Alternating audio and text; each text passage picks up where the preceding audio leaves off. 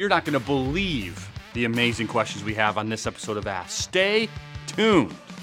Hey, welcome once again. This is Ask. I'm Pastor Jamie. We answer questions about Bible, faith, and life that you submit. CornerstoneBV.org, media page, drop down, ask. Put it in, leave your name, don't, and we'll answer them. We definitely need your questions. Well, today we have some really good ones, as I already said. The first it says, Can you explain what theological triage is and how it and or how it does not apply to our daily lives? So, theological triage, Al Mohler, president of Southern Seminary, is given credit for this metaphor. It's an, actually an interesting concept. If you think about uh, medical triage, it's about assigning order of care based on what is more critical issue. So if your hand hurts, you're gonna have to wait for the person who's bleeding out, right? All right, maybe not that extreme. Uh, but so in spiritual triage, Mohler assigns certain doctrines and categories of importance. There's categories that we are we die on the hill, so to speak, and don't even believe you can be a Christian without knowing or believing. Then there's really important ones that are so important that, well, we tend to separate o- over them, like baptism or the Lord's Supper or other things that might separate denominations. Finally, there's other categories, things that we disagree on, but we don't think that they should really separate us or really be defined all that much. So, as to your question about theological triage, I'm not sure the metaphor perfectly holds up, but it's still a good one to really consider.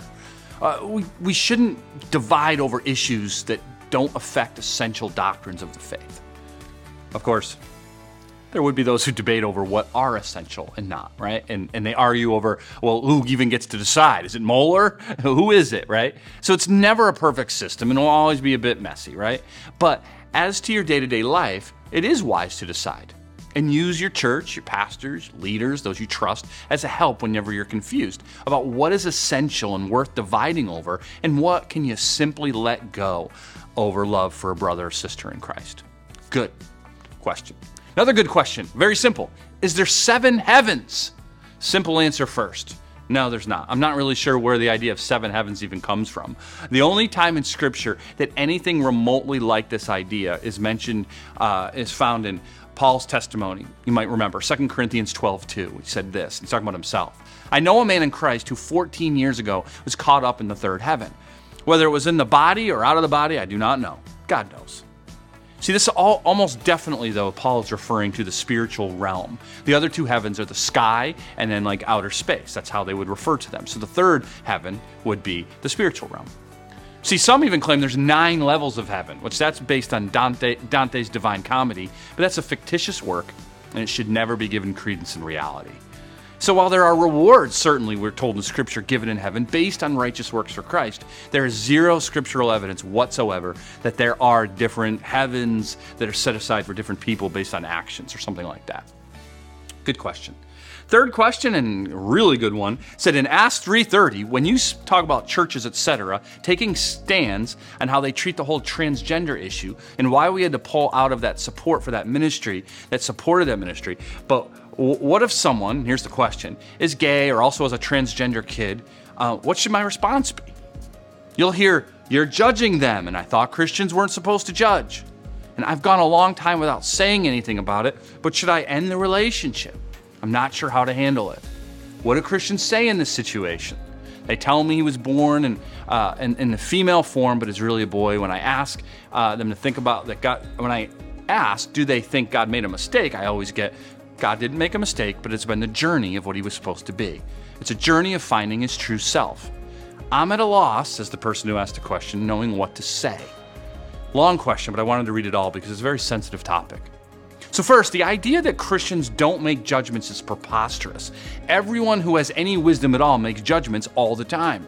You look at a situation, you look at a person or an activity, and you make a decision whether you think it's good for you, for them, or right, or even true. Everyone does this. God never asks us to not be wise and make judgments. What he tells us to not do is judge people's souls because that remains his purview, God's purview. However, he does command us to live out biblical truth. And therefore, we're not judging, right? What we're doing is we're recognizing that God has already judged those things. So it's not for me to judge you, but if you blatantly lie to me, well, I can call it wrong. Why? Not because I say it's wrong, but because God has already judged that lying is wrong. See the difference? Now, when it comes to the very sensitive topics of identity and gender, we need to categorize those we're talking to. Are they not a Christian? Well, then why would I expect them to live out God's truth? I shouldn't. They're blind and lost. They need to know and hear the gospel. So I'm not going to waste time, you know, judging them or criticizing them or coming against them. If they ask my opinion on it, right, they invite that, and I'll certainly give my biblical answer, and I'll do it in love. But I don't need to force it on them. If they demand that I or the church or my family accept it as true, then I also need to, in love, refuse to, to acknowledge that as truth. Can't do it. However, what if they call themselves a Christian? See, now it's a little different. We now do need to show them what the Bible says about identity and gender, and we need to refute their claims. We do so, though, with respect, with kindness, and gentleness whenever possible, and we try to do it in the right situation. Yelling at someone in front of others, or showing lack of respect, or doing it on social media, it's just not okay. And it never works, and it's not going to be godly. Lastly, when it comes to, like, as, as you said in your question, a pastor, church leader, a ministry that the church supports, uh, we have to rightly judge based on biblical truth because they're held to a higher standard. So, as for this relationship you're talking about, I would hate for you to cut them out of your life. Only do so if they're toxic to you or harmful to you or someone in your family or someone around you. If they simply just disagree with you in biblical truth, that's hard, it's frustrating, but continue to pray for them. Continue to gently come alongside them. Show them uh, what the truth is and continue to pray for them and love them as best you can. Great questions. This is the end of this edition of Ask. Hopefully, we'll see you in church this weekend. If you don't have a church home, try Cornerstone. See you Saturday at 5 or Sunday at 9 or 11. Three different options, all the same. We'd love to see you there. Come see me if I've never met you in person. In the meantime, make sure you go to cornerstonebv.org and uh, submit your questions for an upcoming edition of Ask. God bless you. See you soon.